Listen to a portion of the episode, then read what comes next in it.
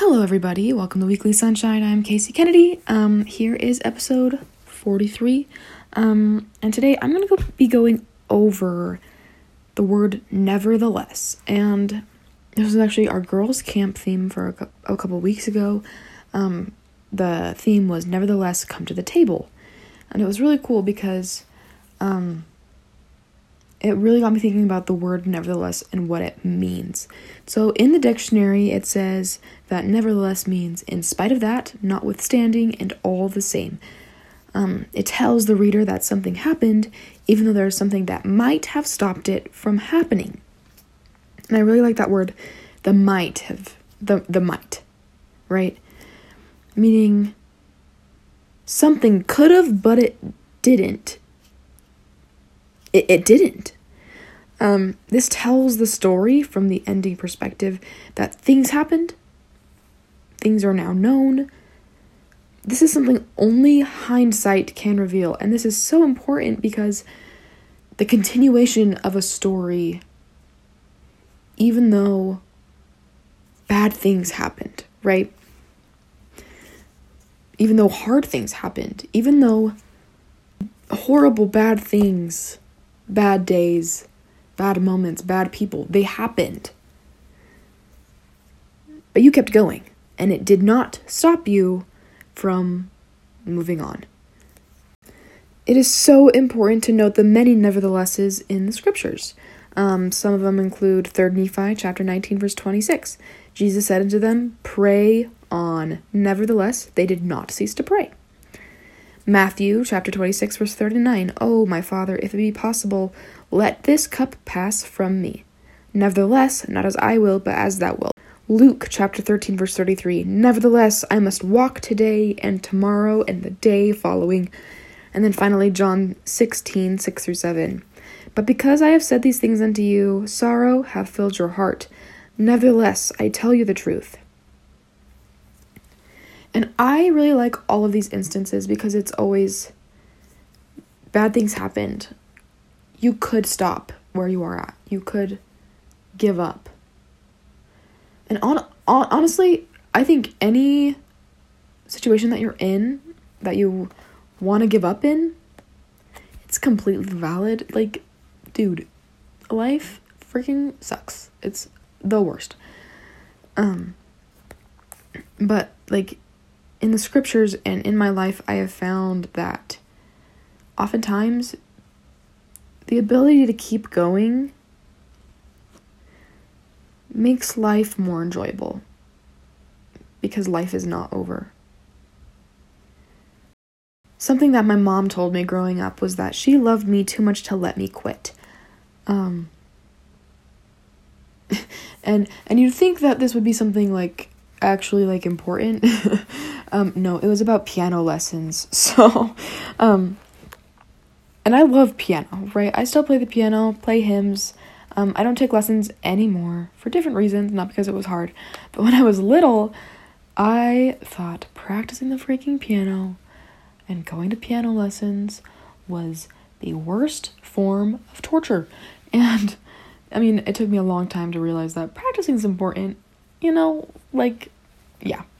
Um and honestly, like I cried a lot during my practicing my piano because I was like, I don't want to do this anymore. And my mom would just stand over me being like, I love you so much. Please keep practicing your piano.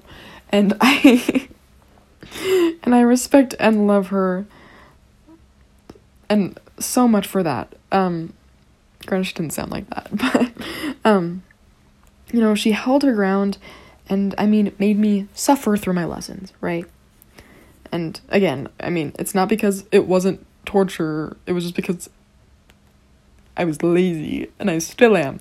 Um I think that this sentiment really shows that past experience leads to important insight into our potential as Heavenly Father's children. Um, something I'm really struggling with right now is that I have to wait for my patriarchal blessing to be um, approved.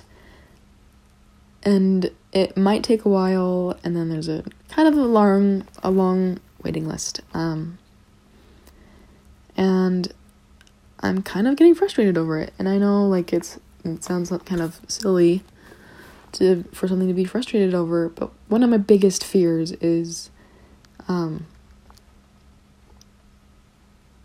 not knowing why I'm still going, if that makes any sense, right? One of my biggest fears is really not ever understanding my nevertheless. Um, because trials happen to good people and it sucks you know i i know that yeah trials happen to everyone blessings happen to everyone you don't necessarily need to be righteous to be you know free from heartache and sorrow and pain but i do know that there is a reason to that heartache and sorrow and pain. I I know. I, I have a testimony of that. And one of the things that kind of and one of the things that I don't yet have a testimony of is my personal one. And I mean, yeah, that comes with my own personal revelation and spiritual journey, if you will. Um, but I, I, I desperately want to know my nevertheless. And sure, that's that's finding it as I go, you know. For example, I have met a lot of new people in my life since one of my biggest trials. And, you know, I have come to realize that meeting those people is part of my nevertheless. Um, again, that's something only hindsight can can give me, right? It's not until now that I've realized that, oh yeah, I've found real friendships. I've found real relationships, right? And, and that is a part of me nevertheless. But deep down, I know that our greatest trials really do truly have much deeper meaning than we will ever know from just hindsight. It takes studying and prayer and faith and maybe a patriarchal blessing, right? If people are listening to this who occasionally curse God, just know that finding your nevertheless is gonna also be a trial. It's also gonna hurt and be painful and lonely. And that's okay. It's okay to feel lonely and angry at the world for your trials. And it's okay to feel like you are going through the worst form of torture. It's okay to wonder about your loss and about losing yourself. But just know that that coming to understand your nevertheless is going to reveal so much about your character and your identity as a child of God than anything else. Because I know that each of our neverthelesses, the continuation of our stories,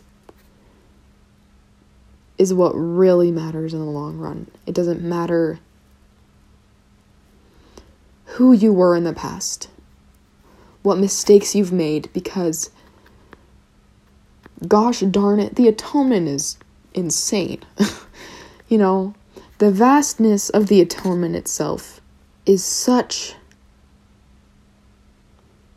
a crazy thing.